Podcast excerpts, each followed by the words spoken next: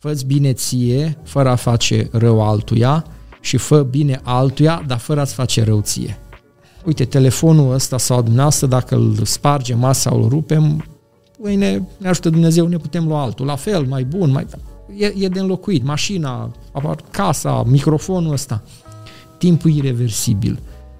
Lucrați cu oamenii de, de mulți ani. Care e cea mai puternică lecție pe care ați învățat-o de când sunteți în administrație, fiind așa umăr la umăr cu echipa? Că nu poți de unul singur, oricât ai vrea. Ce înseamnă pentru dumneavoastră Dumnezeu? Vă salut și vă spun bun venit aici la Eclesia Live. Invitatul meu de astăzi este o persoană publică, o persoană cunoscută din politica românească și nu numai, dar în mod special din uh, vestul țării. Salut în mijlocul nostru aici la Eclesia Live pe domnul primar al municipiului Arad, uh, domnul Călim Bibarț. Bine ați venit la Eclesia Live. Bine v-am regăsit și mulțumesc de invitație. Într-un altfel de format. La Eclesia ne-am mai întâlnit, dar în acest format. Da, e un format fain în care stăm la masă pur și simplu și discutăm. Chiar relaxat. Sunt eu puțin mai așa oficial, că așa s-a nimerita să fiu la costum, dar e okay. Da, e un proiect în care discutăm despre viață, despre tot ce înseamnă până la urmă viața noastră, pentru că, vedeți, viața îți presupune multe chestii atipice.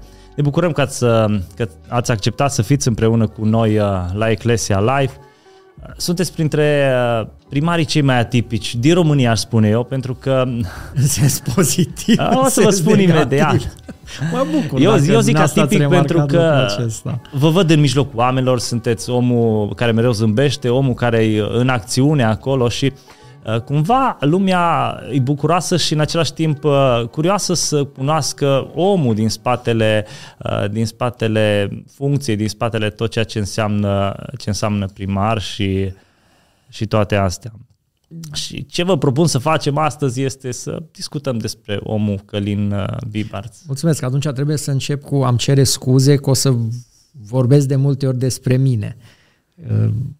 De asta v-am invitat, să e, ne da, spuneți da, evident, despre dumneavoastră. Înțeleg, da. nu e poate cel mai frumos și confortabil să vorbești tu despre tine. E grozav când vine partea neutră și vorbește, și mai ales dacă e de bine, evident. Uh, acum, Ați spus că sunt uh, între oameni și tot timpul zâmbitor. Pe de o parte trebuie să recunoaștem că am prins o perioadă în care, uh, din păcate, n-am putut să fiu suficient de mult între oameni. Cu pandemia toate lucrurile s-au inversat. Adică dacă înainte pentru un om politic și de administrație, hai să, să spunem pentru un primar, da. uh, trebuia să fie două atribute după care de multe ori era judecat. Să spunea, domne, nu umblă între oameni sau nu dă mâna cu omul, cu oamenii când se întâlnește, nu se îmbrățișează, cu nasul pe sus. E, acum noi aveam exact invers, că devenise regula asta. Nu te du între oameni, Doamne ferește, să nu se îmbolnăvească că nu-i voie în pandemie. Nu dați mâna unul cu altul că nu știu ce se întâmplă. Cel mult dați un pum sau cotul. Nu îmbrățișa pe nimeni când ăsta că e pandemie. Ceea ce era exact opusul a ceea ce trebuie să facă și eu făceam și o fac cu drag și în mod natural. Trebuie să spun că asta nu e regizată. Faptul că sunt mai popular de felul meu așa m-am născut, așa am fost întotdeauna. Faptul că sunt optimist și zâmbesc tot timpul și transmit, după cum îmi dau seama, un sentiment de bucurie optimist, tot la fel l-am, uh, să zicem, moștenit și nu uh, calculat, educat, format ca om politic ca să cum să zice, ca să aburești lumea, ca să păcălești. Nu, așa sunt eu de felul meu. E foarte adevărat că în vremurile astea complicate mă străduiesc poate mai mult să fac acest lucru ca să transmit o, o încredere și un sentiment totuși de de minim optimism pentru că îmi dau seama că oamenii sunt suficient de necăjiți. Și uite, acum trecem dintr-una într-alta, vedem, să ai terminat cu pandemia, să sperăm că ne Dumnezeu, e nebun, nu, nu o să fie la noi, dar nu e plăcut să vezi și când te uiți la televizor, că mi-am propus nici să nu mă mai uit seara, vrei, nu vrei, te încarci cu, cu necazul celor oameni. Și aici să mulțumesc tuturor și șarădenilor și românilor pentru uh, compasiune, pentru solidaritate, pentru umanitate. Am folosit un termen care rimează acum, eu inginerul și versul. Știți, comunitate, solidaritate, umanitate. Cred că s-au regăsit în societatea noastră în ultimul timp și chiar mă bucur, pentru că de-a lungul timpurilor, știți, mai ales din perioada comunistă, când era cu volul Musaiu, nu prea mai era nimeni dornic să facă din proprie inițiativă, să le spunem, fapte bune. Și uite, totuși, în gena noastră, în sufletul nostru, acest lucru a rămas și mă bucur că l-avem și îl duce mai departe. Într-un fel ați insuflat și cred că până la urmă asta e menirea oamenilor care îți puși acolo undeva sus, să arate spre partea plină a paharului. Ea întotdeauna, eu cred că există, pentru Ideea că, să o da, vedem. Pentru că suntem într-o emisiune, să spunem, și cu uh, o tentă religioasă, creștină mai degrabă, să spun, decât religioasă. Vedeți, și noi ne, ne raportăm, și nu cer scuze pentru comparație, nu cu mine vreau să fac, ne raportăm la Dumnezeu și îl vedem uh, una din, cel puțin pentru mine, uh, laturi e bunătatea. Acest lucru trebuie să-l transmitem și noi. Fiecare unde ne lasă Dumnezeu în funcțiile în care suntem, care sunt trecătoare, cred că trebuie să arătăm spre oameni, în primul rând, bunătate. Categoric, Dumnezeu ne-a arătat prima dată favoarea care am primit-o de la El și o dăm mai departe. cum suntem noi, nu suntem buni, nu suntem perfecti și totuși primim bunătate. La fel și dincoace, începând cu noi, nu sunt, care evident că nu suntem perfecți și ultimul membru al comunității, al cetății, care fiecare problema lui este cea mai importantă, fiecare înțelege cât înțelege, nivelul de educație nu este, nu este același, e, e logic, dar noi trebuie să reușim noi să ne pliem. Și să știți că am constatat și când am fost la prefectură, mulți ani de acum în, în urmă, pardon, mai bine de 10 ani și ceva, în discuții cu oameni, în audiențe uh, și dacă nu poți să rezolvi anumite probleme, doar faptul că îl asculți, faptul că îl încerci să-l înțelegi, faptul că vede că îl înțelegi, faptul că chiar îi dai dreptate, nu în mod fals, că are, dar poate nu ai tu rezolvarea și tot e un lucru mare. Și cel mai important, le spun asta funcționarilor de multe ori, asta nu costă. Oamenii Une, caută oameni. Da, unele lucruri Vrem să le facem și nu putem, că nu e buget, că nu e nu știu ce tehnologie, că e complicat, că e licitația, că nu știu ce s-a încurcat. Mai da să vorbești frumos, să răspunzi, ă, să răspund la telefon sau dacă nu pot să sun înapoi când pot. Și mie, ceea ce mie îmi cade bine când, mai ales dacă e cineva undeva ți se pare că te uiți așa sus la el, dacă îți răspunde la telefon, dacă te sună înapoi, e o, e o dovadă de respect reciproc, de a fi punctual, uite, telefonul ăsta sau dumneavoastră, dacă îl spargem masa sau îl rupem, mâine ne ajută Dumnezeu, ne putem lua altul. La fel, mai bun, mai... E, e de înlocuit. Mașina, casa, microfonul ăsta. Timpul irreversibil. Nu mai poți recupera. Nu-ți bate joc de timpul cuiva. Dacă omul ăla te-ai stabilit o oră, nu spune că nu poți atunci, stabilește dată. Sau anunță, dacă la mine se întâmplă de multe ori să mai apară dereglări în program și nu din vina mea fă efortul și spune omului, bă, nu, nu te grăbi, mai vin o peste jumătate de oră. Vin. Uite cum am făcut noi, să ne întâlnim astăzi, de vreo două ori ne-am tot stabilit, dar am ținut legătura unul cu altul și din timp să nu ne batem joc de timpul. Uh, știți, mai e o vorbă cu sfertul academic. Cine l-a, în opinia mea și adevărată, cine a inventat sfertul academic, l-a inventat că poți să vii cu un sfert de oră mai repede, nu cu un sfert de oră mai târziu. Dar nouă ne place să luăm numai ce ne convine, știți? De obicei ne poziționăm în partea care ne cade bine. Uh, domnul primar... Umană și latura asta.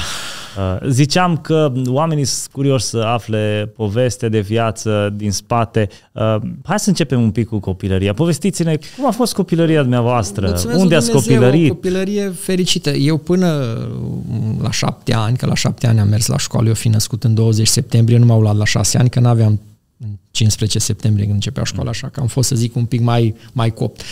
Pe mine m-au crescut părinții din partea mamei, la, în Cermei. Și pentru mine a fost o copilărie fericită, pentru că eram cu copii, cu gașca de pe stradă, toate năzbâtiile vârstei, de la praștie până la mai vorbesc de arc, săgeți, mai erau atunci la ăștia diuzi, așa erau de la tractoare sau de la ce în care băgai fosforul de la bețele de chibrit și cu un cui încărnit și cu un elastic tuna foarte puternic. Îmi aduc aminte de asta. Deci, bun, un pic periculoase. Știu că odată nu lua din prima foc și atunci tot mai băgai, am băgat toată la cine știe cât am băgat eu acolo, cât fosfor și când a tunat odată, a făcut o flacără, deci știu că era mama pe aproape, tot vreau să-i arăt ei și am făcut freza și sprâncenele, mi-am luat-o atunci. După aia, evident, cu praștia, câte geamuri și parbrize pe la mașini am mai spart noi și niciodată nu știu, nu recunoșteam, nu. Nu se știe cine. Deci din punctul ăsta de vedere, fotbal, ce mai jucam pe acolo, era partea de, de copilărie. Apoi am plecat la părinți, că ei stăteau în Târnova, acolo au primit serviciu, mama fiind farmacistă, tata inginer. Silvic, uh, mergeam la școala generală acolo și vacanțele le uh, făceam la, la bunici. Iar apoi, din, de la 14 ani, să zic că am fost uh, cetățean uh, devotat a municipiului Arad, fiindcă am venit la Slavici, la liceu, apoi am plecat la facultate. Așa că mă pot declara mulțumit, mai ales că au fost, am fost ani grei, dacă eu sunt născut în 71, când am fost copil, nu mi-am dat o seama, dar când am început să pricep din anii 80 până 90, au fost cei 10 ani grei în uh, societatea de atunci comunistă. Ideea era că nici nu prea aveai cu ce să compari. Nu, dar știți ce era? Acum, pe de o parte, existențial, fiind la țară, fiind cu părinții, cu bunicii, n-am simțit unile oraș probabil care nu aveau nicio legătură cu țara, chiar erau poate unele probleme, stai la coadă pentru mâncare, să cumperi, eu le aveam la țară, erau acolo, corect. nu era o problemă. La un moment dat când eram la liceu, era un paradox, duceam franzelă de la oraș la țară, se inversasele lucrurile și, și ale luam pe cartelă. Erau ani în care, așa cum ați spus, la televizor n-aveai la ce să te uiți, că erau două ore de program, cei de acum nu pot să înțeleagă, gândiți-vă la ce avem acum. Și eram toți cu antene ca și în Arad pe toate posturile maghiare și sârbești. La cinematograf și la țară când eram, mergeam și la oraș, dar deja de la un moment dat țara, cum era atunci, nu mai achiziționa filme noi și Știam toate filmele, erau aceleași, se repetau. La țară mai aveam o problemă la cinematograful din sat, la Căminul Cultural. Difuzoarele erau, ai de sufletul lor, hârăiau, bâzăiau. Era cel mai bine să fie film străin, să fie titrat. Atunci că vedeai da, ce scrie. Vedeai ce scrie. Când era câte un film românesc, nu, nu înțelegeai ce vorbește, că bâzăia când am fost, acum eu sar dintr-un an dar când eram copil până la, la școală și nu știam citi, bunicul meu era de serviciu să spun așa, să-mi citească. Erau filmele cu cowboy, în anii aia la televizor, Dallas, cred că mai, mai era la cu Dallas, nu eram eu chiar așa atunci în primii ani copil, dar cu filmele cu cowboy, vă dați seama. Și bunicul meu să-l ierte, adormea uitându-se la, la televizor și îl coteam și ziceam că nu vorbeam bine. Cetește tată, că îi spuneam, tată, cetește Mă trezeam, iar îmi cetea și citea și să și se închideau. Uh, mă gândesc cum, a, ce mare lucru a fost ulterior în anii de liceu când au avut părinții video. Apropo de copilărie, care a fost cea mai marcantă experiență din copilăria noastră? Probabil vă amintiți, băi, o, o rămas ceva acolo, a făcut diferență. Uh, nu, altceva aș sublinia eu, ce conștientizez acum, matur, cu de atunci. Uh, deși bunicul meu, vedeți că fac referire la el, uh, era om cu șapte clase, dar era autodidact. Uh, el, prin repetare, țin minte că m-a învățat Înger Îngerașul meu, Tatăl nostru și imnul de stat. Și tot el mă ducea de mână în 22 august, când 23 august era ziua națională atunci și într-o cămară unde aveam, luam drapelul național, îl ștergeam de praf, mergeam cu scara și îl puneam pe casă. Nu, nu dădeam eu seama atunci, dar cu mintea de acum am dau seama că de fapt el făcea o educație cu mine.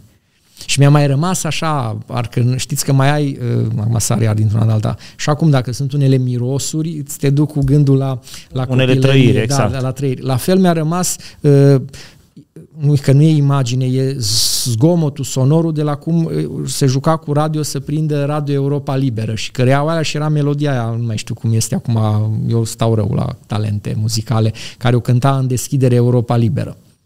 Aia să asculta non-stop și primeam și instructajul tehnic să te ferească Dumnezeu să spui la cineva că să ascultăm ce ori zis ăștia aici, deci eram instruit. Așa și tot la fel nu înțelegeam, făcuse războiul, fusese rănit în picior și îți făcea pe crucea, Doamne, dă sănătate la rusul care m-a împușcat, că fusese pe frontul din răsărit. Și eu cu mintea de copil nu pricepeam, dar stai că a vrut să te omoare, cum să, dacă mai trăiește cumva lui, familiei lui, normal că scăpase de front, venind rănit, au trimis acasă acasă. Deci el a fost motivul pentru care se ruga. Sigur, cea, Doamne, dai sănătate, că cum, pentru logica mea de copil, normal că nu, nu înțelegeam. Deci sunt momente așa, flash-uri pe care le am din copilărie. Acum rusul nu o fi tras el chiar după picior, Evident, da. pe aia spun, stai, nu contează. Cu aia l-au nimerit. S-a, s-a scos, cum s-ar zice, ce lucru mare. Nu știu, ani, na, știți cum, vorba lui unul, nu vreau să, care zicea că cel mai bine a fost perioada lui Stalin și când am făcut ochii mari, da, da, aveam 20 de ani. Aha, Așa de probabil aia. li se pare oricăruia care asociază anii tinereții, copilăriei cu vremurile alea. Apoi mai încolo, că tot am sărit la video, înainte de alea, păi, văd acum ce tehnică este, erau Maiacu și Caștanu. Dita mai hardughiile cu benzi pentru muzică și tot ce mai era. După aia casetofoanele cu casete. Puh, ce lucru grozav era. Când prindeai un pick-up deja era avansată. Era lucru treaba. mare, la fel.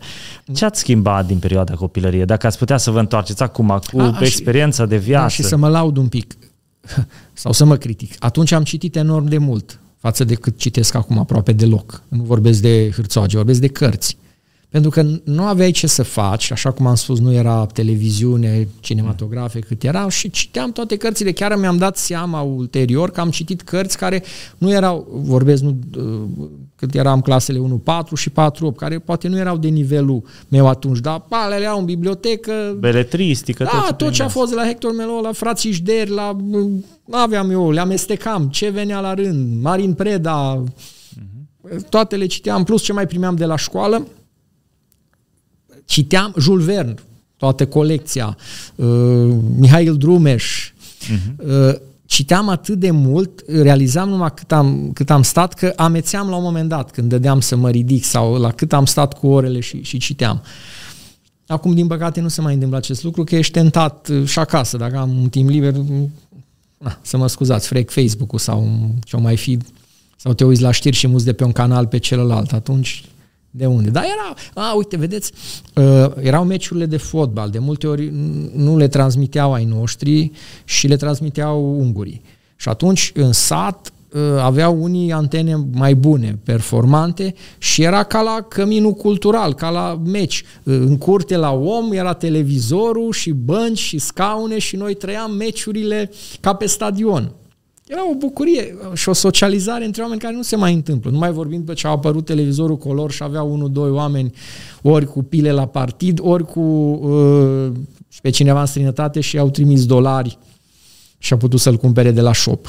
Dar să știți că nimic, nimic nu e nou sub soare. Mi-aduc aminte, apropo de imaginea asta cu televizorul în curte, mi-aduc aminte că am prins uh, finala Italia-Franța, eram în, undeva în Milano și efectiv am rămas uimit să ies pe balconul blocului să văd televizorul în curte ceea, și Ceea ce fac acolo. oamenii acum, sau în baruri undeva unde pui ecran mare, sau am făcut noi să pui într-o piață undeva. Deci doar că atunci era din, din necaz și sărăcie, că nu puteai să ai acces la ele, acum o faci din, din socializare, dar are efectul ei bun. Sunt oameni împreună, se bucură împreună, exact, chiar, exact. chiar erau, erau frumoase. Na, vremurile au fost cum au fost. Ați mai schimbat ceva uh, când vă uitați acum în urmă la tinerețe și la copilărie? La copilărie e greu să spui că să schimbi, că e farme cu ei și ar trebui nu numai tu să schimbi, ar trebui să schimbi tot ce a fost în jurul Contextul tău. Nu cred, a fost, a fost ok. Dacă ar fi să schimb ceva, să spun, din educație, eu, mergând la Slavici, am făcut matematică fizică, sunt inginer, am avut, să spunem, inclinațiile spre uh, latura reală, mai puțin spre latura umanistă, dar ceea ce au acum generațiile de acum avantajul, dacă aș fi putut, sau poate ar fi insistat părinții mai mult uh, să-mi dea ore profesori, să învăț limbi străine. Chiar dacă poate nu ești atât de talentat, să știu pe engleză, eu vorbesc holiday English acum. Uh, franceză am cam uitat, că în școală am făcut rusă și franceză, ca să vedeți cum e viața. Iar din rusă, deși n-ar fi rău să știi limba rusă, nu o vorbesc în contextul de acum. La da, până la urmă orice global, limbă eu nu, dar cele plus. importante, spaniola, engleza, o vorbești, ne raportăm la câtă populație o vorbește de pe glob. Evident, engleza acum e cea mai uh, folosită. Uh, din limba rusă am rămas doar cu literele. Știu alfabetul chirilic. Sau... Deci acolo ați schimbat legat de, uh, de Aia, formare. Da, în educația mea, dacă s-ar putea... Uh, îl simt ca un handicap pentru că o limbă străină îți deschide orizonturi spre noi culturi și o mult mai ușoară socializare cu cei... Atunci nu, nu resimțeai atât de puternic pentru că nu puteai lua legătura cu mulți de afară, știi, eram închiși ca țară. Uh, mai am amintire iar ce lucru grozav au fost revistele franțuzești nu, PIF, PIF, PIF. Erau reviste cu des, un fel de desene în ele animate, aveau și mic cadou și n-aveau oricine, aveau un, băiatul nașului meu și primeam și o revista PIF de la el și eram foarte bucuros. Era o legătură a copilăriei cu Occidentul. Da. A fost Normal că mi se par că au fost vremuri frumoase. Fotbal, am jucat fotbal de... Am fost foarte supărat că nu-mi găseam, vreau bocanci cu crampoane, am mai povestit asta și nu se găseau atunci. Ce se găseau erau numere mari, nu se făceau pentru copii. Și când am mai crescut, am găsit cu vreo două numere mai mari și mi-am cumpărat și aveam jumătate de pachet de vată băgat în vârf la bocan și erau ca la alea, șalvarii turce, nu șalvari, cum se cheamă, aia de sunt întorși de vârf, așa, așa erau bocanci. Nu știu ce, papucii turcești aia de așa întorși de vârf, așa erau, primele două rânduri de crampoane erau în aer. Uh, da, eram bucuros și văzusem că jucătorii, vedeam la televizor, apărusele deja aveau uh, apărătorile aici în față, la picior, la tibie și peroneu, care erau dintr-un material, la fel, nu găseam. Și atunci a apăruse, au apărut pe piață uh, țevile de plastic, astea de canalizare gri, care se găsesc și astăzi.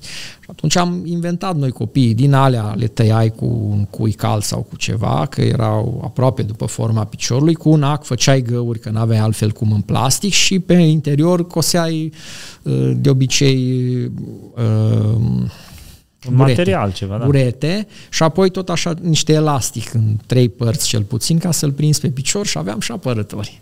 Echipament, nu mai vorbim. Da, ale copilăriei. Da, sunt frumoase Am, amintirile astea. Ne terenul exact. nostru de sport la marginea satului, pe câmp, acolo, dușmanul, inamicul numărul unu, erau vacile care plecau și veneau dimineața și se frecau de stâlpi nori. Vă dați seama că nu i-am putut noi băga la ce adâncime. N-ai, copii, cât îi puteai pune? Aveam și bară transversală, acum să nu exagerăm. În funcție de cât era de înalt portarul, era da, gol sau fost peste? să ne mai certăm acolo, că apăreau discuții. A fost gol, n-a fost gol, fau, nu-i fau. Da, a fost peste, a fost peste. peste de obicei la da, noi așa funcționa. Peste, da, aia era peste, peste, da, peste, nu. Da.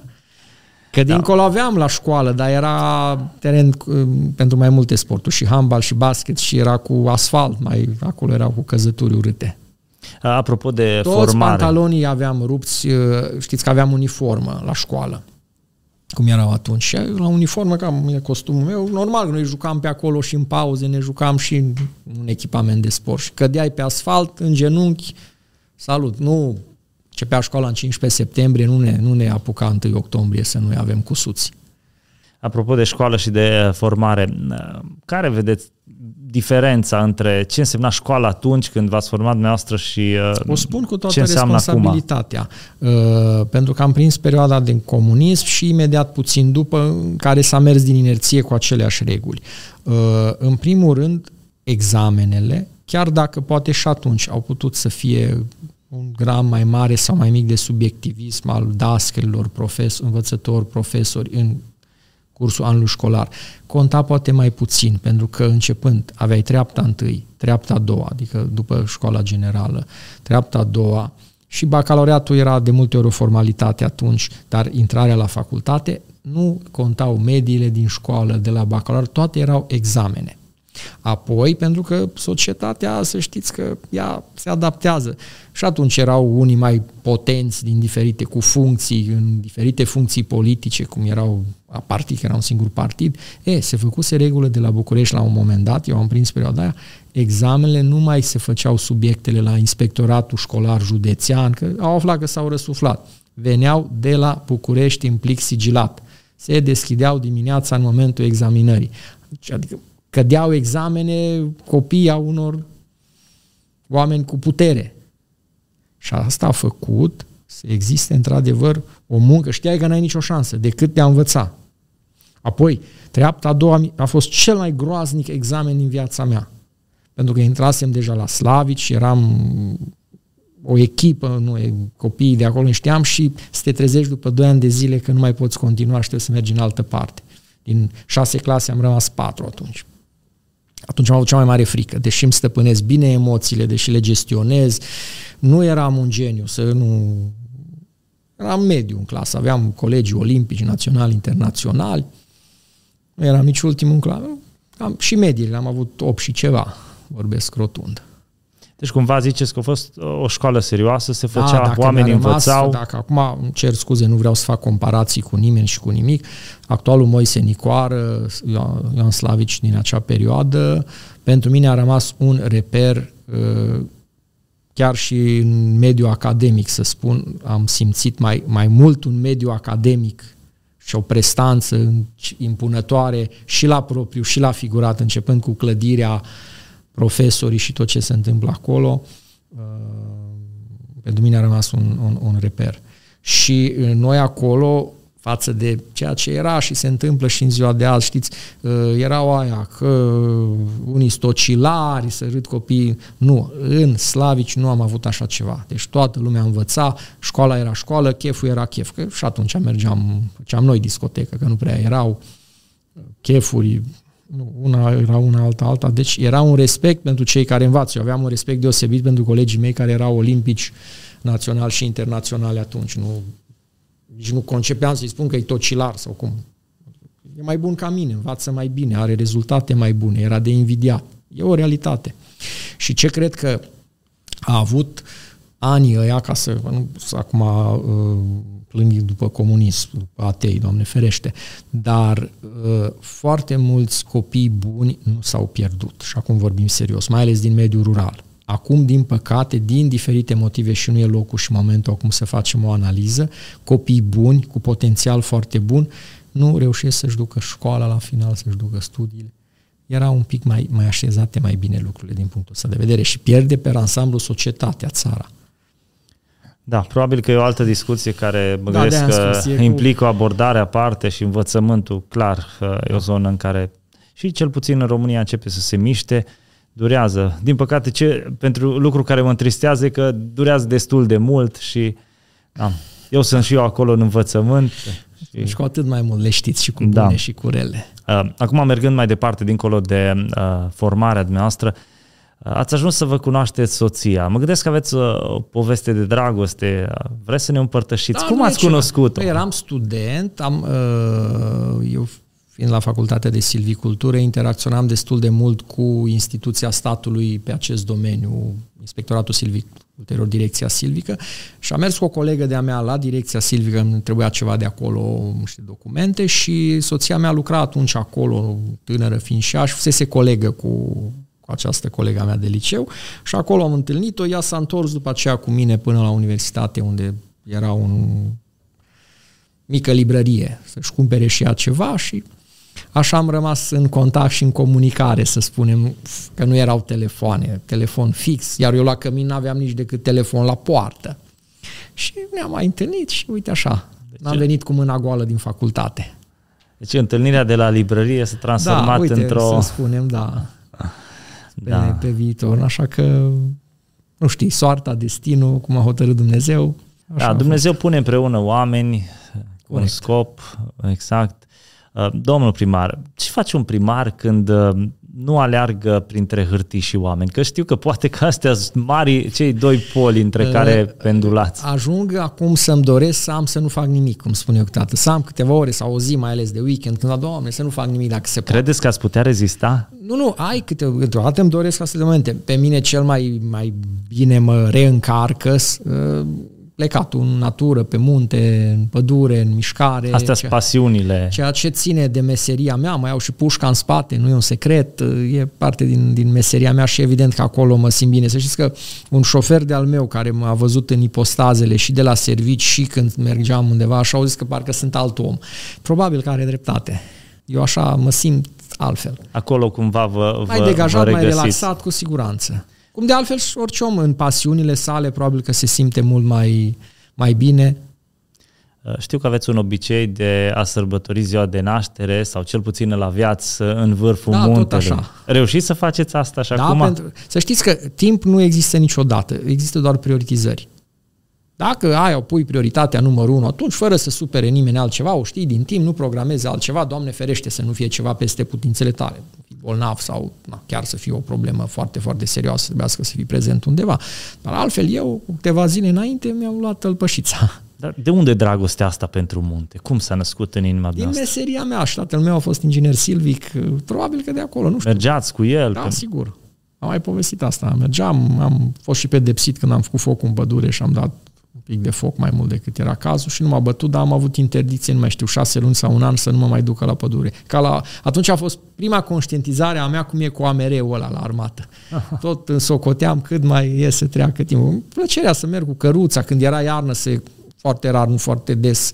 Na, uite, foarte rar, nu foarte des. Foarte rar uh, era zăpadă astfel încât să țină și în zona noastră pe aici, să poți să mergi cu sania trasă de cai, dar când era, la era un farmec aparte. Și da, eu consider că e o plăcere. Și cumva natura a rămas aproape. A rămas acolo. și va rămâne. Nu mă, de acolo nu mă deturnează nimeni, cu siguranță. Da. Haideți, spuneți-ne, când a fost primul moment în care ați cochetat cu, cu politica? Ok, ați nu, lucrat da, în zona uite, asta? bună întrebare. Uh, după 90, eu am prins clasa, do- uh, clasa a 12-a, m-a prins în Revoluție, să zicem. Adică toamna eram în comunism, am plecat în vacanța de iarnă și ne-am întors în capitalism. Așa zisă libertate. Da. E, este. Uh, prin urmare, din 90 toamna am fost student. Atunci era o vâltoare că toată lumea, ne uitam și la ședințele alea CPUN-ului de pierdeam nopțile. Am fost curios, atras, dar am făcut lucrurile totuși, consider eu, gospodărește și corect. Respectiv, n-am intrat în politică în anii studenției decât așa, de pe margine, să spunem, ca păreri, ca discuții, fără să fiu angajat în bună regulă. Am terminat facultatea, mi-am luat, am, noi am prins încă aproape ca în comunist, după ce am terminat facultatea, să dai examen să, pentru post cu repartiție și Așa, am lucrat puțin, știam că urmează armata, în octombrie am plecat în armată, șase luni, în martie ne-am eliberat și după ce am terminat și armata, am venit cu serviciu în Arad, eram la casa mea, să spunem, să recunosc că am fost favorizat de soartă, singur la bunici, singur la părinți, deși nu e bine pentru societate. Aveam apartament, aveam mașină, doar nu cumpărată de mine, sincer, de părinți, bunici, de familie, aveam servici, deci atunci am intrat în politică, la inițiativa mea. Undeva la 25 de ani? sau? În 1997 se întâmplă asta, acum 25 de ani. Uh-huh. Chiar în perioada asta, dacă am ieșit din armată în martie. V-ați gândit atunci că veți ajunge primar? Nu, nu, fără nicio miză. De-aia vă spun și nu vreau să supăr pe nimeni. Sunt foarte mulți care intră în politică și el încă nu are un serviciu, ca politica să-i rezolve serviciu, nu are o perspectivă de existență și are pretenții să și le rezolve prin politică și lucrurile astea se văd. Oamenii din jurul nostru le văd. Deci cumva dumneavoastră ați intrat că ați vrut da. să oferiți ceva? N-aș vrea să fiu atât de ipocrit. În naivitatea și exuberanța vârstei, doream să fac și lucrul ăsta. Simțeam că acolo se întâmplă ceva, se face ceva, e o, când ești tânăr vei să simți că iei o decizie, că faci ceva, dar am făcut-o după ce am avut toate cele de zi cu zi rezolvate, nu să mă duc acolo și după o săptămână să întreb și eu mie cine îmi dă un serviciu. Uh, N-ați văzut politica ca un nu, mijloc? Nu, n-am văzut ca un, ca un mijloc nici de rezolvarea problemelor mele materiale, cum nu văd nici astăzi. Mulțumesc lui Dumnezeu, am de toate. Și aici, ca la bugete, niciodată nu se ajung și totdeauna omul își dorește mai mult sau mai bine. Dar dacă le pui în balanță și uite, am 50 de ani, deci Mulți atenție, înainte. mulțumesc frumos, 25 de ani în același sediu de partid. Că au mai fost discuții, că unii... Și asta, și asta spune ceva. Da, până la urmă e vorba de fidelitate, atât, exact. De consecvență, să nu credeți că lucrurile sunt perfecte acolo, că ești înconjurat numai de prieteni sau de oameni. Sunt multe dezamăgiri. Nu e o emisiune de așa ceva și nu e locul.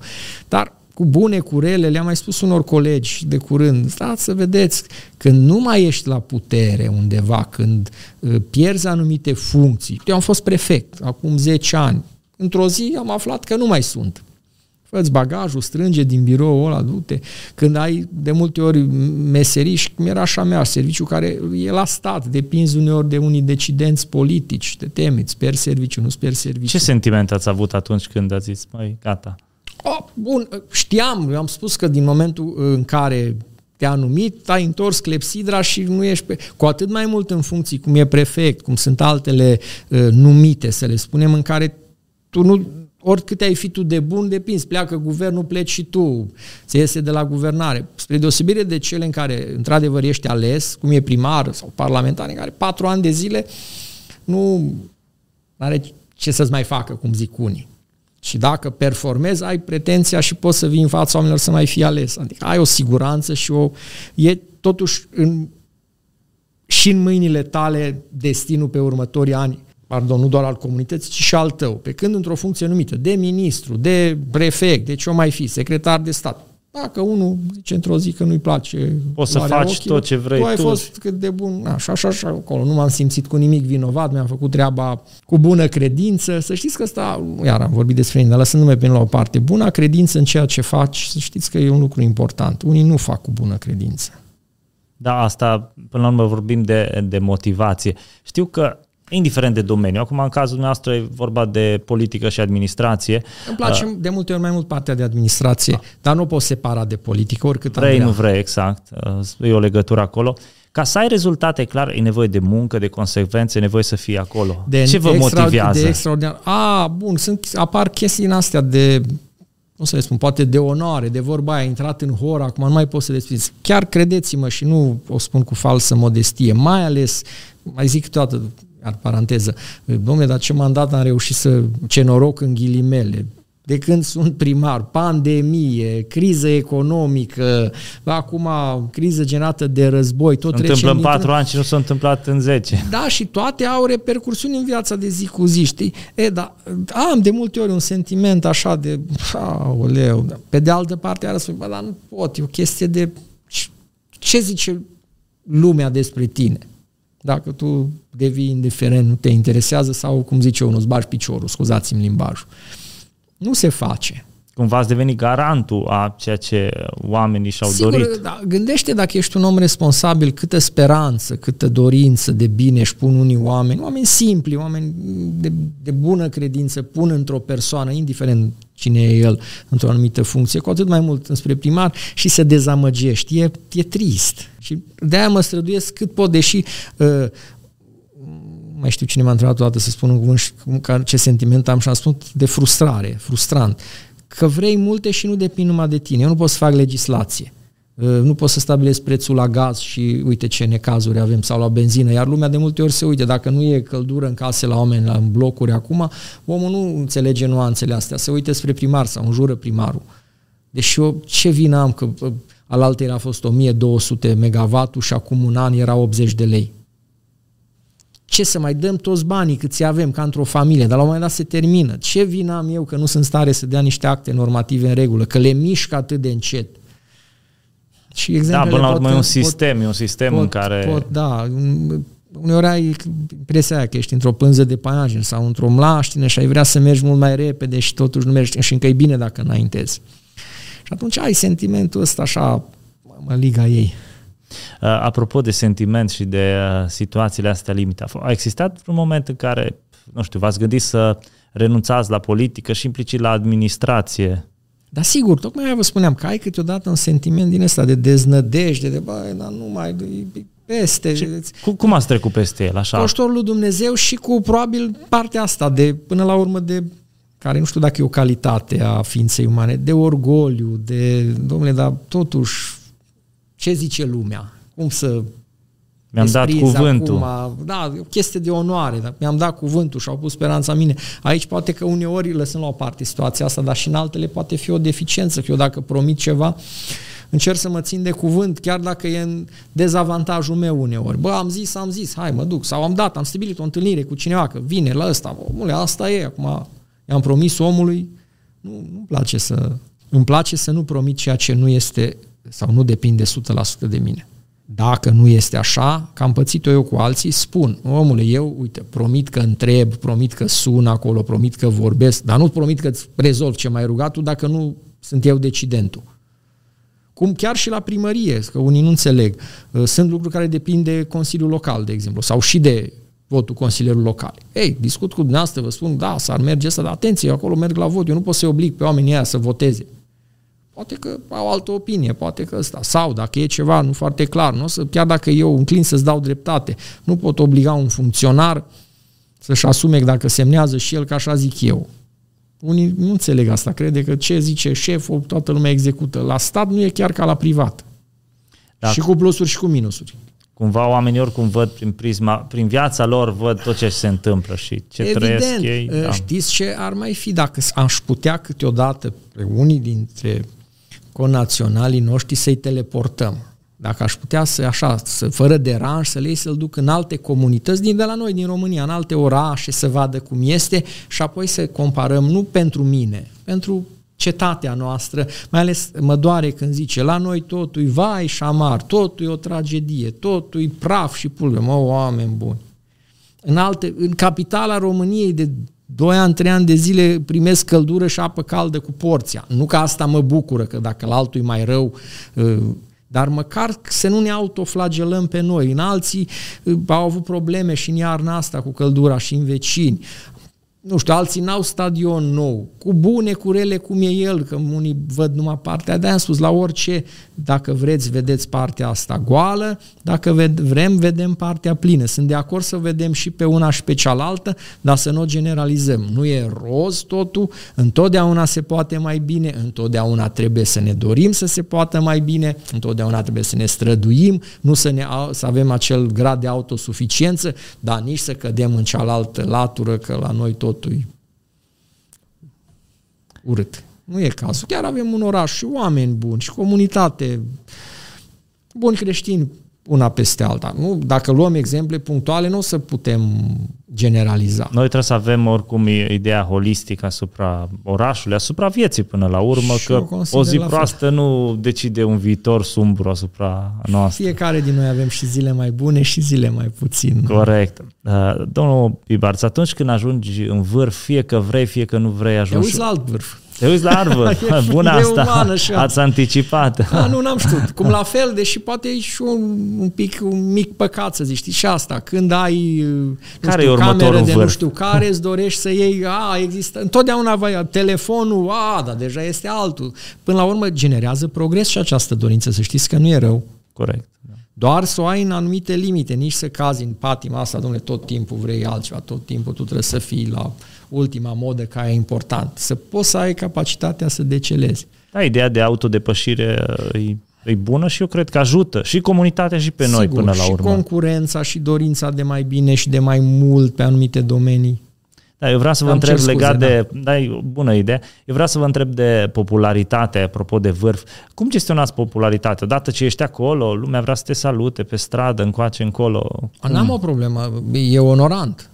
Gândiți-vă, orice om își dorește să fie cu mici excepții când poate vrea să nu te cunoască cineva, nu știu. Dar până la urmă trebuie să știi că asta ți-o asumi când ești într-o funcție asta, mai ales în comunități nu exagerat de mari, cum e Aradu și primar fiind, te cunoaște lumea, văd că se uită pe stradă, chiar dacă poate nu îndrăznește să uită. Acum ne mai derutau măștile, știți? Eu am făcut o glumă la început, când ați mai să ne scriem numele pe ele, să știm fiecare cu cine vorbim. E frumos să, să vezi că te salută lumea, că la fel ar fi total nepoliticos să nu răspunzi. Evident, uneori lumea e diversă, te oprește pe stradă să-ți spună povestea lui și problema lui și uneori poate N-are mult... de-a face cu... Nu, dar poate are prea mult timp și tu n-ai numai problema aia. Dar și atunci evit să-l repet pe om, încerc să îi dau o explicație mai scurtă, încerc de multe ori să spun... La fel mă feresc să dau un răspuns tranșant pe anumite probleme. Nu știu, când se asfaltează ulița noastră sau uite alea asta. Omule bun, dacă aș fi un politician din ăsta așa, ce săptămâna viitoare, anul Păi nu știu acum, uite, într-adevăr ai dreptate, trebuie făcut, hai să vedem dacă e prinsă undeva la primărie într-un plan de reparații, dacă nu s-o putem prinde. N-am o problemă să le dau numărul meu de telefon. De multe ori fac acest lucru când mă întreabă ceva și zic, uite, nu știu să-ți dau răspunsul acum, uite, notează, te rog frumos numărul meu de telefon. Singura rugăminte spun, nu mă suna, scrie mesaj. Din două motive, că nu pot să vorbesc de multe ori, nu cunosc număr, dar mesajul dacă mi-l scrii, știu despre ce e vorba, îmi rămâne, îl văd, îl dau un lucru și apoi ori pun pe cineva, ori eu îți dau un răspuns, te contactăm. Exact, până la urmă răspunsul nu ține neapărat de persoana noastră, ci ține da. de o echipă. Până la, apoi, evident, nu mai spune acum cu tehnica și dacă n-ai dat numărul, e messengerul, Dumnezeu mai știe câte căi de comunicație în care primești tot felul de întrebări și semnale. Încerc și astea să le dau spre oamenii de administrație din primărie pentru cel puțin să vadă omul că îi se răspunde. Nu neapărat că e favorabil, nu neapărat că a pățesc și din astea, care e foarte supărat că nu e cum zice. Na, acum, sau cum vrea. Ce să... Destul de greu. Uh, apropo de oameni și de oameni care supărați, care e cea mai neplăcută experiență cu oamenii de până acum? Vă aduceți aminte de una? N-aș vrea să dau una, un exemplu concret. Uh, astea așa de... A, știți că oamenii sunt și duplicitari. Mai ales cei cu care ești mai apropiat, cu care lucrezi, de, hai să poate cuvântul prea mare, de trădare. De una zicem, alta facem. Dacă ne-am stabilit o treabă, sau hai să o spunem bărbătește asta, nu te, te mai, da, vedeți, ședințe de Consiliu, trezești că nu votează, nu știu ce, că nu știu ce jocuri s-au făcut, sau uh, viața a făcut să fiu de multe ori în impostaze, e și hazlia asta, să știți, dacă reușești să nu o pui la suflet și dacă n-ar fi despre noi, chiar am râde, în care de fapt tu știi ce e în spate și îl vezi cum se poziționează și cum o îmbracă și ce zice, dar de fapt are alt scop, de multe ori material, uh, în mod direct pentru el, pentru un prieten, pentru un interpus și încearcă să te aburească. Uh, mai spuneam de multe ori unora, mă fraților, mie nu-mi plac situațiile penibile, să, nici, să, nici să fiu pus, dar evit și să pun pe cineva. Mă simt eu prost. Și atunci de multe ori fac pe prostul.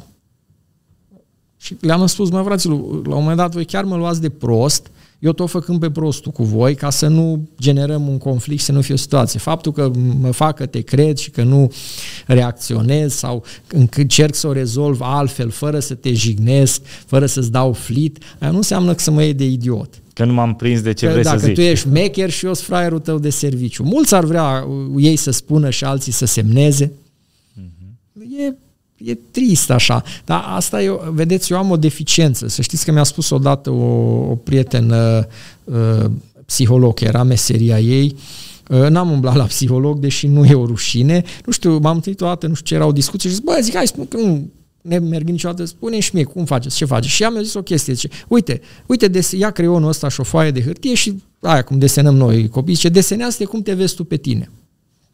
Da, un cap, un beț, așa. Și m-am făcut așa, larg, deschis și cu picioarele și mâinile. Și au zis, uite, vezi, ești o fire foarte, foarte deschisă. Da, am zis, ai dreptate, dar nu e ok, zice. Păi zic, de ce? Că eu am trăit bine, uite, până la vârsta asta, era, cred că acum vreo mai bine de 5, 6, 7 ani. Zic, nu, ce o problemă, mă simt așa bine. Dar zice, dar ești vulnerabil. Tu nu-ți dai seama, zice, ai avut noroc până acum că alții n-au... Uh, eu am conștientizat atunci de un lucru și tot nu l-am corectat și poate nici nu voi putea niciodată. Eu pe nimeni nu privesc cu suspiciune. Sunt unii care consideră tot reticent cu tine la început când te cunoaște. Eu și cu cine lucrez și cu cine am interacționat îl iau de bună credință, îi dau punctaj maxim și din ăla pierde în timp sau și îl menține în relația cu mine. Ai 100 de puncte, că eu așa te consider că ești om ok lucrăm împreună sau știu, nu știu, facem afaceri împreună, deși n-am firme. În timp, bă, dacă, bă, uite, aici m-a dezamăgit, aici m-a mințit, am mai pierdut din nu mai are. Nu fac invers. Deci poate că ar fi mai bine invers, să fiu reținut și să văd, a, domnule, e ok omul ăsta, mai adaug, mă, uite, nu minte, uite, e serios la serviciu, uite, e punctual, uite. Nu știu, așa am fost dintotdeauna. Poate că și asta merge cu exuberanța și cu zâmbetul meu. Mai așa mă simt eu bine. Eu cred că asta e normalul unui bun creștin. Adică, până la urmă, Probabil Trebuie să acordăm Am omului ascunse. credit. Nu pot, eu dacă sunt certat sau supărat cu cineva și nu din vina mea s-a supărat el pe mine sau s-a certat cu mine, am o stare proastă așa dacă nu ne împăcăm. Iar acum că tot am făcut referire la vârstă, tot le spun unor amici, colegi cu care ne mai hârâim, mă, fraților, zic, am 50 de ani, nu mai vreau să mă cert cu nimeni. Cine? Uite, nu știam că vine războiul în vecin. Zic, cine știe ce mai vine? Nu mai apucăm să ne împăcăm. Lasă-o încolo de treabă. Ce? Să ne bucurăm de clipele frumoase. Trăiește momentul că nu știm ce mai pe curba lui Gauss, la o vârstă de asta, ești clar că te duci în jos pe curba lui Gauss și cu puterile și cu sănătatea și cu toată, și cu memoria, probabil, că ne, o să ne mai lase și asta. Apropo... Ai cum ai trecut de jumate mult încolo. Uite, cu plecatul pe munte, îmi cer că unii spun, dar iar te duci, las că mai ai timp. Mă, omule bun, nu-i chiar așa. Că uite, am spus, dacă e 50 de ani, oameni în putere, dacă ajută Dumnezeu încă 10 ani, încă 15, 20, deja e bine. E bine. Na, zic, dacă 20 și eu mă duc de ziua mea, în general, îmi fac plăcerea aia să merg în vârf de munte și fac o paranteză, în fiecare an când ajungeam la 2000 de metri încolo, ziceam, Doamne, mulțumesc că m-ai ajutat să ajung și anul ăsta pe aici. Aia nu ajunge oricine. Înseamnă că ești în putere și sănătate. Ei zic, dacă 20 de ani să mai fie, da? Dacă mă duc de ziua mea, înseamnă mai merg de 20 de ori dacă ratez anul ăsta, că zice, las că mergi la anul sau altă dată, păi din 20 am pierdut una, am pierdut două, e o pierdere mare. Vezi dacă o gândești așa. Da. Dar cine nu are plăcerea asta, are altă plăcere, nu știu, să colecționeze timbre, să se uite la ele, bravo, să citească o carte foarte bună, tot respectul, să vadă un film bun, frumos.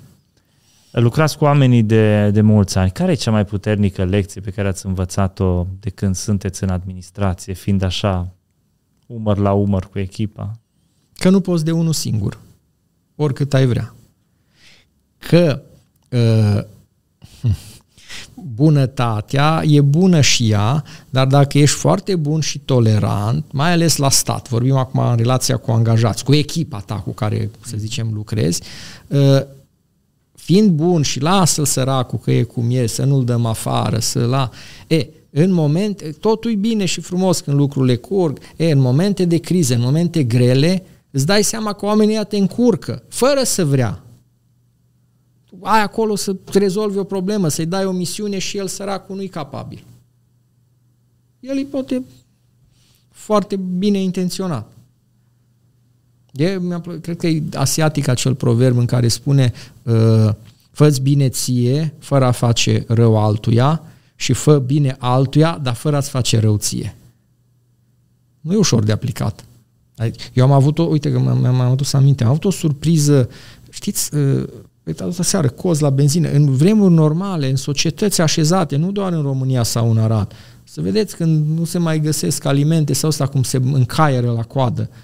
Uh, acum doi ani când a început nebunia cu pandemia la noi, nu se știa cum se ia boala, toată lumea aproape că ți era frică să stai om lângă om, m-am trezit cu oameni în primărie care toți erau cu concedii să-și ia concediu de odihnă, să stea el acasă în siguranță. Măi, oameni buni, noi nu putem închide instituția asta. Cu toate noi trebuie să mergem. Mor oameni, se nasc oameni, au probleme, noi trebuie să mergem înainte. Uh, nu le-am aprobat. Au fost unii care au venit după aceea și mi-au aruncat pe masă concediu medical. Cum se e la noi, că îți rezolvi. Așa un sentiment am avut, nu vi-l pot descrie. Nu spun instituția și oameni în care legea, că noi am lucrat cu vremuri complicate, cum am spus eu, vremuri de război cu legi din perioada de pace. Uh, au dreptul la tichete de vacanță, funcționari. Toți, marea majoritate, au fost de acord că, domnule, în anul ăsta banii ăștia nu-i mai alocăm pentru tichete de vacanță, unde, doamne, să mai mergem, îi dăm pentru spital, pentru ăsta. Au fost un segment care ne-au dat în judecată că e dreptul lor. Și au câștigat, evident. Cum poți să... Eu nu... Ce om poți să fii?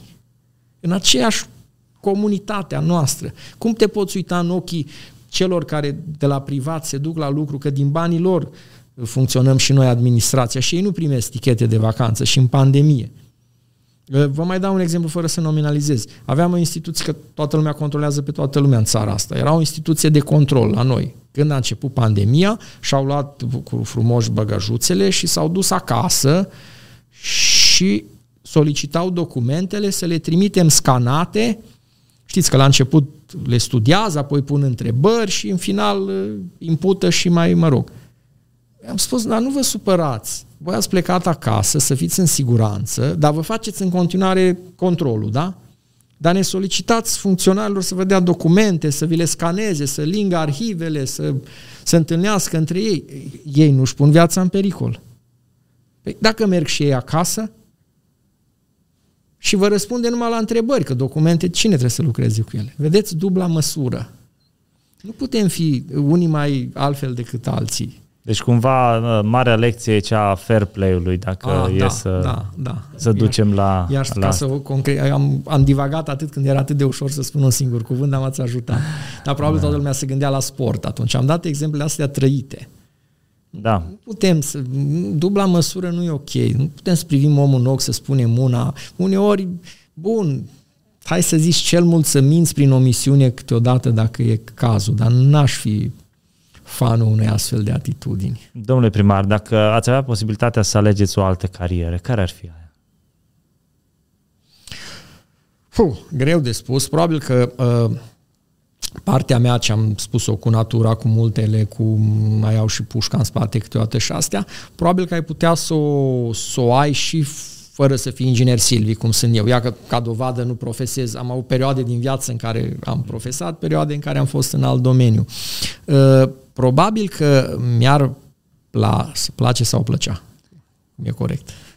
Eu sunt de mate fizică. Mi-ar place, da. Mi-ar place o meserie uh, cu un grad de independență, să-i spun, nu are nicio legătură cu politica, o meserie liberală, pe cât mm. posibil. Adică ești tu cu meseria ta, nu știu. Un freelancer ceva, Nu neapărat, începând de la, nu știu, de la instalator, să mă scuzați, onorabilă sau eu mai știu ce, electrician foarte bun sau un strungar foarte bun care face ceva sau lucrător în ăsta până la, nu știu, ce poate să fie. Chiar avocat sau notar, ca să dau exemplu. Adică ești pe... să nu depinzi de un mecanism a unor instituții unde ești oarecum Acum spun asta comparând cu meseria de care mi-e drag și eu o respect Cumva și să fii mea. propriul tău șef. Oarecum da, eu, inginer silvic, acum mai sunt ceva mici firme în domeniul ăsta și mai sunt și gestionar de fond forestier private, dar cam tot pe la primării sau asta. N-aveam decât să lucrez la stat. Ținea de domeniul statului. Ceva ce să fii, sau specialist în, nu știu, calculatoare, IT, în IT, sau... că toată lumea dă exemplu ăsta. Dar oricare din astea, eu am dat câteva exemple doar ca exemplu, uh, să fii pasionat de aia. Întotdeauna m-am gândit, wow, ce fain e pentru un uh, pasionat de uh, IT, că e pasiunea și plăcerea lui, cum aș fi eu să mă duc pe munte și ăsta și ceea ce face el să fie și o meserie bine plătită pentru el sau ceea ce produce el soft în general, că, sau chiar și de hard dacă e pasionat și reușește să fie, sau uite, de domeniul filmărilor, fotografiei, dacă e foarte căutat, sau un artist deosebit, dacă ai pasiunea și plăcerea lui și e munca lui recunoscută și răsplătită, dar nu să fii captivul unui sistem de care depinzi. Apropo de asta și uh, trecând de la partea asta, aș vrea să vă întreb, uh, știu că sunteți un om uh, credincios. Ce înseamnă pentru dumneavoastră Dumnezeu? Uh, pentru că sunt și inginer, aș spune în, în, în accepțiunea inginerului sistemul de referință. Poate că unii nu știu ceea ce la un sistem de referință, ceva la ce te raportezi în orice moment. Dacă ai acel reper, întotdeauna... Sistem absolut de referință, probabil. Evident că sistemul absolut. De la cel nu știu, fizic la metafizic, sau cum să spunem, de la, de la uh, cel de percepte morale, că din Biblie și de la Dumnezeu nu luăm decât povețe bune. E un reper pentru noi. Niciodată nu reușim să le respectăm pe toate, să nu ne mințim. Până la cel de matematic, de distanță, de însuși reper, până la ușa aia, cât e? Atâția centimetri sau atâția metri. E ceva clar la care te raportezi. Eu așa, așa acum am spus-o prin, am dat o definiție foarte filozofică, dar am spus-o prin prisma unui inginer. Uh-huh. Cumva ai, vă raportați la Dumnezeu ai, în tot ce faceți. Ai, exact. Ai un reper în ceea ce faci. De acolo îți dă și măsura în toate, îți dă capacitatea de a merge mai departe, atunci când ți-e greu să te... De obicei atunci ne întoarcem. Aș minți să spun că pardon, lumea m-ar judeca că nu mă vedeți toată ziua la biserică. Deci nu sunt un practicant fervent, eu duminica la ora de, între orele de... Dar aia nu înseamnă că v-am spus de mic copil, eu nu mă culc uh, seara, și asta mi-a rămas tot de la, de la bunicul, cu tatăl nostru. Și îmi spunea el tot așa, aproape că mi-a lăsat cu limbă de moarte, o să revin la asta, dimineața când pui piciorul jos, zi, Doamne ajută. Asta mi le sunt, cred că, setate genetic la mine, din, din educație de copil, nu pricepeam eu atunci. Cum la fel pe patul de moarte mi-a spus să fii, să-ți respecti părinții, să nu te ceri, să nu ajungeți pe, mergeți pe uliță și să fii cu neamurile tu pe o parte de uliță și ăla pe cealaltă. Cum eram învățat să dăm bună ziua, bună dimineața.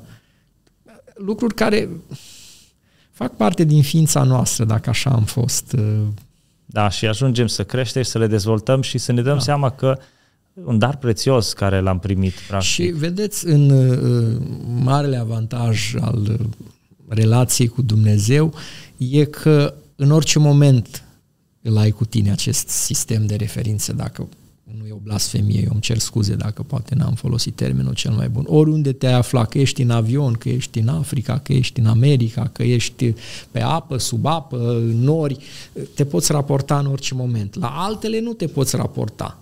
Corect, Dumnezeu se face accesibil omului până la urmă. Și atunci nu știm vechea discuție a credinței, a existenței, a fi sau a nu fi, mult să știți că mă impresionează așa de multe ori uh, medici, medici cu credință mare, medici la care am văzut în cabinet uh, icoane, Biblie, uh, cruce, simboluri ale creștinismului, oameni care lucrează cu știința, dar care sunt conștienți că ei nu sunt Dumnezei. Că Corect. pot face lucruri grozave, enorme, dar au nevoie și de, de acel sprijin. E, acest lucru, dacă a reușit să-l înțeleagă și alții, și uite ăștia care ajungem în diferite funcții, că nu suntem Dumnezei. Că avem putere poate mare, că putem face multe, dar și tot ceea ce facem, dacă nu avem deasupra noastră acea binecuvântare, merge cât merge, uneori iese, dar nu da, până la urmă Dumnezeu este cel care contează și da. e important să pe ne de, raportăm pe la de altă el. parte, ar fi bine să și înțelegem, să nu trecem în latura cealaltă în care ajută Dumnezeu, noi nu mai trebuie să facem nimic. Ah, clar, Dumnezeu Ască, nu înlocuiește acum, munca noastră. Nene, n-ai vrea totuși să... Las că dă Domnul și o fi bine. Păi dă, dă, dar hai totuși să luăm mătura, hai să dăm noi zăpada, las că până dă Domnul să încălzească, să se topească zăpada de la noi din fața casei, hai să o dăm noi mai deoparte și ajută Dumnezeu să se topească Dumnezeu aia de acolo. ne dă nouă putere să luăm mătura, dacă rămânem la exemplu. Da, da, unii au și nu vor să o folosească, să duc numai la birt. Mai de mers și acolo, poate. Doamne ajută, da. Dacă cumpără altceva. acum n-am vrut, eu încerc să fiu primar pentru toți, da? cu anumite limite. N-am o, eu beau alcool, dar nu cred că m-ați văzut căzut în șanț. N-am o problemă să închin cu cineva, să ăsta câteodată, nu, uite, iarna, că am pomenit de sani, va, ce fain era un vin fiert.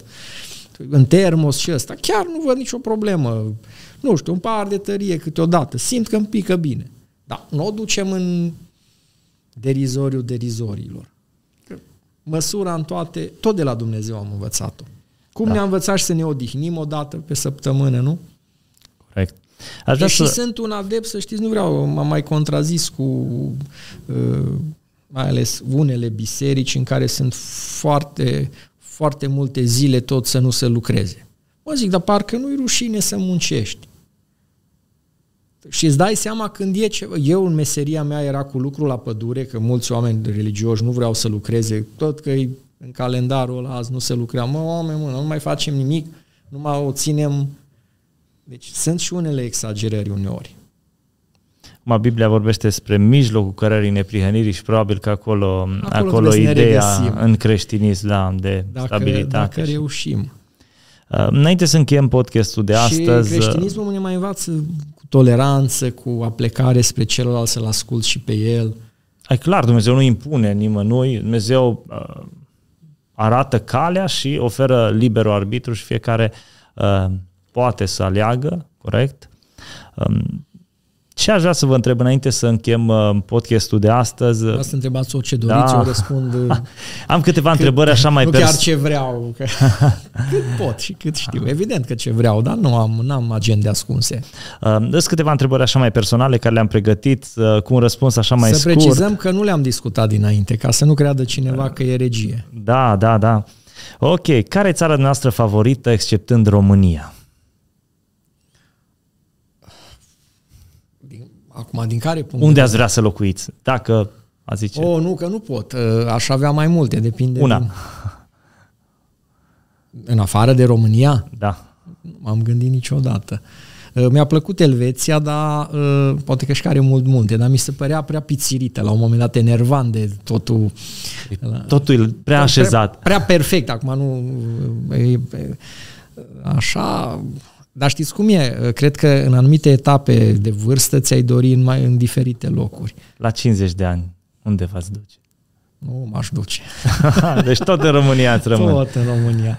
Așa îmi place, uite, și Africa îmi place, să știți. Am fost și în Africa, în anumite zone unde nu, nu unde sunt oamenii chiar în necaz. E interesant. Da, au părți frumoase și da, nu părți... știu, mi-e greu. Cum la fel m-aș fi tentat să spun undeva unde e și pe malul apei, unde e climă mai plăcută.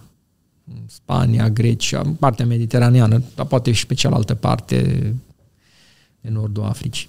Nu, aș minți să spun că am un... Dacă o întreb pe nevastă mea, va spune clar. Undeva ok, mergem pe răspunsul pe, dânsei pe, pe atunci. Pe apei, că am mai avut discuția asta. Undeva unde să fie cald tot timpul, să nu fie iarnă, dar eu mă bucur de fiecare anotimp. Am înțeles. Mi-e foarte greu. Mie îmi place fiecare. Văd chiar și cu păsăricile mele, cu natura și cu muntele, fiecare, toamna cu coloritul deosebit, iarna cu zăpada, cu frigul, când se, se lipească nările. Vedeți, am, am repere din asta de la fiecare. Primăvara, când parcă simți că renaște totul, vara cu frumusețea ei, numai când e ploaie multă și noroi și morocănos, așa, aia nu-mi place. Hai să vedem asta cu mașina, că poate asta e mai simplă. Care e marca de mașină preferată? A, mașina care uh, se învârt roțile și nu se defectează. N-am uh, la mașină. Trebuie să ne ziceți o marcă. Nu, am o altă. Mercedes sau BMW? Nu, alt, am alt răspuns. Uh, îl dădeam, mai întreabă cu care e cea mai bună mașină și eu spuneam, domnule, cea mai grozavă care mașină, ai, nu? nu, cea mai grozavă mașină e mașina de serviciu. Păi zicea, de ce? Păi zic că aia nu consumă. și zic, stai că are și opționale. ce la opționale? Păi dacă are și șofer. Lăsând gluma la o parte, nu mă, n-am, nu mă pricep la mașini și o să fac o paranteză și despre mine iar. Uh, n-am avut niciodată fițe în cap. Tinerețe erau dacile. Uh, după, cred că am avut odată un Audi A4. Uh, acum are soția mea un Volkswagen mic-mic. Eu sunt cu Duster-ul, și mă simt foarte bine. Deci n-am o problemă. Acum e drept că să aibă minimele dotări, să încălzească bine dacă e aerul condiționat pentru vară, dacă e încălzire în scaun, acum n-am pretenții încălzire în volan, am văzut că mai e la unele. În schimb, într-adevăr, mă gândesc acum dacă aș avea bani suficient să arunc așa într-o mașină și să-mi fie necesară, nu cred că m-aș uita că ați dat nume de Mercedes, BMW sau mai știu ce altele, uh, m-aș uita la uh, ce are de, de siguranță în caz de Doamne ferește. Că oricât conduci tu de bine și de corect, dacă dă un prost în tine, să mă scuzați, deci m-aș orienta... Probabil atunci v-ați lua să... Volvo să mergeți și pe munte cu ea. Că... Bună, nici aici nu există, știți, să fie bună și de autostradă și viteză, să Correct. fie bună și de munte, nu poți toate. Deci nu, chiar la mașini și am să fac o paranteză, toată copilăria și când eram eu nu m-am jucat cu mașini. La mine au fost numai puști, pistoale, ne luptam de-a războaiele, arc, săgeată, arbalete, am avut praștie, le-am avut pe toate. Mașini, nu știu, n-a fost... Uh, e, păreau toate, la mașină, camion. Acum știu diferența între ele. Da, cumva n-a făcut parte din, uh, Probabil din pasiune. Probabil eu spun, n-a fost, n-a fost. Soldăței, ne jucam de-a războiul, de-a nu știu ce pe acolo, de tactici, de asta n-am avut mașini. Nu, eu nu înțeleg nimic și nu vreau să supăr pe nimeni din uh, uh, raliurile de curse, alea de se învârt acolo. Că am văzut că merg. Păi zic, ok, ne ducem, că să, era unde? Era la Budapesta, destul de aproape și în vogă la noi și mai aveam prieteni să mergem. Păi zic, e toxic, dar stau acolo și numai să învârte așa, adică nici măcar nu e competiție prea mare între ei, că le face timpul la fiecare și care e și cu timpul mai bun. Zic, dar nu vreau să îmi cer scuze, să supăr pe nimeni. Eu spun cu sinceritatea care zic eu că mă caracterizează, eu spun ce gândesc. Zic, mai bine nu mă dau... Cum la fel nu înțeleg nimic din golf. N-am jucat niciodată, n-am fost niciodată, m-am uitat la televizor. Da, cu... Da, de, de gustibus non discutandum. Deci Timbre am colecționat lăs... când eram copii. Trebuie să am clasoarele, am timbrele. Deci, cine știe, poate or fi valoroase acum. Hai să, să vedem. Altceva. Care e cea mai uh, amuzantă întâmplare trăită în timpul unei ședințe la primărie? Uh, acum pe repede, înainte nu o să-mi vină una. Uh, mie îmi place umorul foarte mult. Îmi place și umorul de situație. Le-am spus, uh, noi avem ședințe lunea dimineața, că mă simt uneori parcă să preot sau pastor sau așa. de ce? Păi zic, mă, numai la acolo, mă, că e duminica, zic, se întâlnesc, unul spune, tot spune și ceilalți se uite cu ochii mari și zic, a, Doamne ajută, și peste o săptămână se reia povestea. fără să se întâmple nimic. N-am zic, asta se întâmplă la noi uneori. Oameni buni, ceva s-a întâmplat de când am predicat data trecută și până acum, că împreună am stabilit că face Maia, face Maia, se mai întâmplă. Ok, nu s-au întâmplat toate, dar câțiva pași am făcut sau suntem aici la mic dejun cu rugăciune, am mai zis eu așa. Poate n-am dat Deci nu aveți o întâmplare amuzantă așa, că eu m-am gândit, o căzut o box în timpul ședinței sau cine ah. știe ce. Nu, nu, cum o zis ăla, nu-mi vine. Totul acum. e liniștit, da. Nu e liniștit, nu, cine știe câte au fost, dar nu, nu mi-a Am rămas înțeles. ceva setat așa. Hai să vedem, care e cea mai mare teamă a dumneavoastră? Aveți o teamă așa care...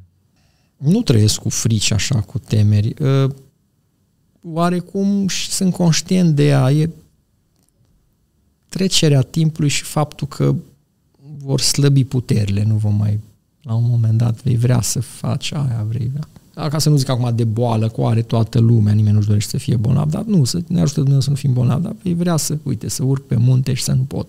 Mm-hmm. Și să te uiți pe ceva și să...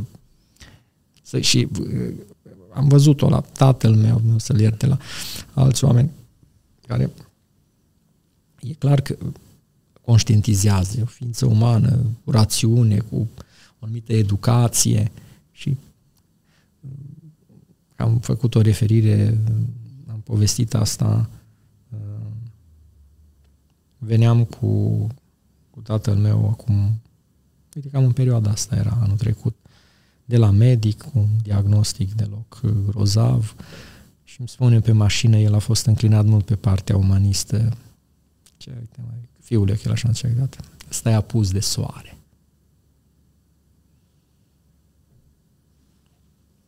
Ce să da, până la urmă trebuie luat așa cu mâini, da, fără e destinul, să... e viața, nu, nu cum, da. da. Încerc să mă gândesc ce în sufletul acel, dincolo că mie mi-era drag și era, mie mi-au dat lacrimi. Hmm. Mă scuzați, ce poți să faci?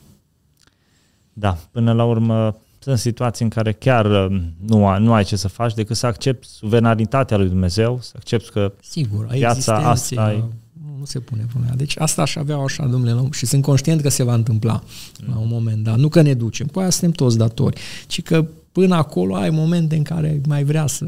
Trecem într-o altă existență. Da. Noi așa spunem și așa credem că să sperăm, da, până la urmă... E speranța noastră. E, într-o înviere, exact. exact. Și să încheiem într-o notă optimistă, așa, care e cel mai mare vis pe care îl aveți? Ziceați la un moment dat când vedeți un vârf că de acolo vedeți un altul. Probabil că ăsta e visul cel mare. nu că n-am de preamărire să ajung, nu știu, nu, era președintele nu știu cui. Vedeți, mi-a spus întrebări atât de mărețe încât nu, eu nu mi le-am pus niciodată. Nu i-ar spune că e vis cel mai mare. Așa, câteodată spuneam că, da, ce mi-aș dori cel mai mult? Deci probabil că dacă s-ar întâmpla, atunci tot aș fi nemulțumit. Să uh, am posibilitatea de a, de a nu mai fi dependent de nimeni și de nimic, existențial vorbind. Hai, acum te duci, la, chiar dacă să nu supăr pe Dumnezeu, nu sunt cu un program fix cum sunt unii oameni la bandă, cum se zice, unde de între oraș. Adică să am o libertate majoră de, de timp, de program, de a face ce doresc și posibilitățile financiare ca micile mele plăceri și bucurii să mi le pot realiza. Nu știu, dacă vreau să mă duc pe munte să stau o lună, și cu cine vreau să mă duc să-mi fac plăcerea asta. Dacă mâine după aia vreau să cobor și să mă duc uh, două săptămâni pe mare, să stau la mare. Fiecare, dacă ne raportăm la alți oameni, cu siguranță ar găsi din plăcerile sau pasiunile lor să spună că asta și-ar trebui să facă, fără a fi condiționat cum ești acum, aoleu, se termină concediu, a, dar oare mi-ajung banii sau nu mi-ajung banii, da? Oare cu ce mă duc până acolo, că da, stărul meu tocmai i-a expirat uh, ITP-ul. Uh, eu știu, aoleu, că e coadă, uite ce e acum la benzină și uite cât a ajuns benzina sau motorina și nu mi-ajunge asta. Deci dacă aș avea așa o, o descătușare de asta, probabil că la un moment dat atunci m-aș plictisi sau cine știe ce mi s-ar părea că este. Dar așa aș simți eu, eu ca o eliberare, să nu mai depinde. Mă nu o să zicem să nu mă troncă nevasta că unde ai stat atâta și când vii. No.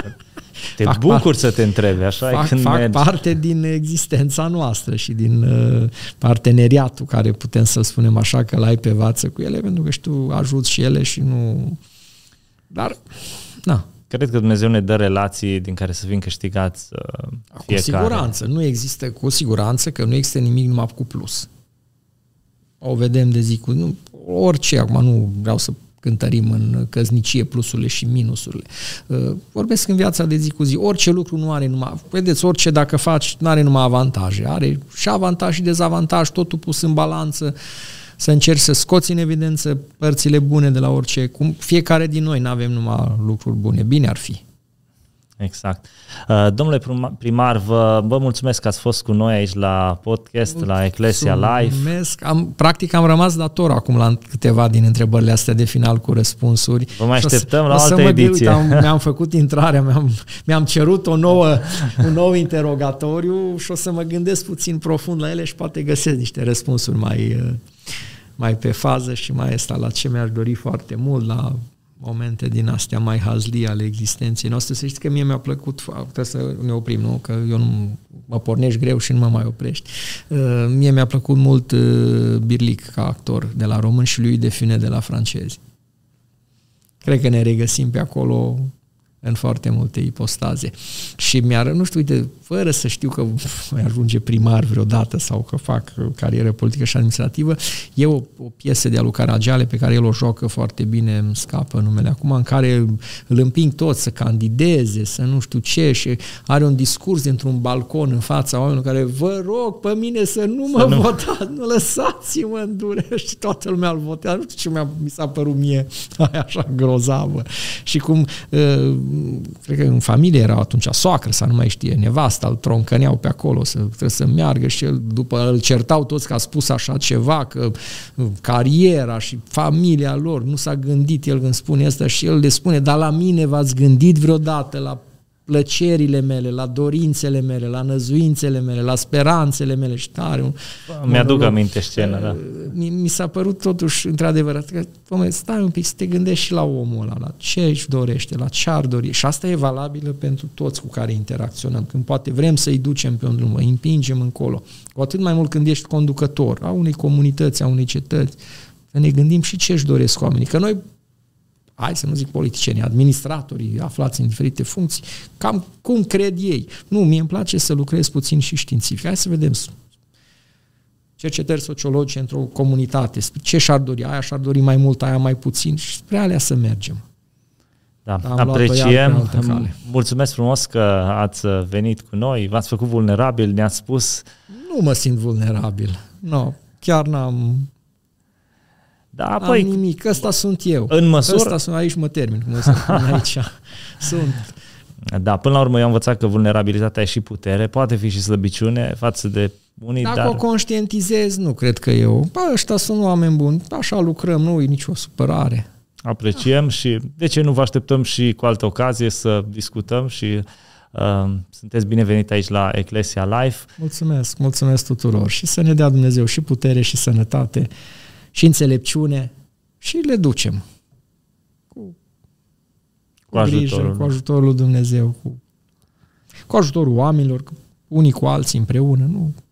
Fiecare, din fiecare câte puțin puse împreună și curcubeu e format din multe, multe culori. Sau uită natura, că tot am vorbit de ea, toamna, vedeți câte culori. Fiecare luată separat e poate frumoasă, împreună sunt mai frumoase. Exact. Și ne bucură sufletul și ochii și mintea. Mulțumim frumos. Și eu mulțumesc.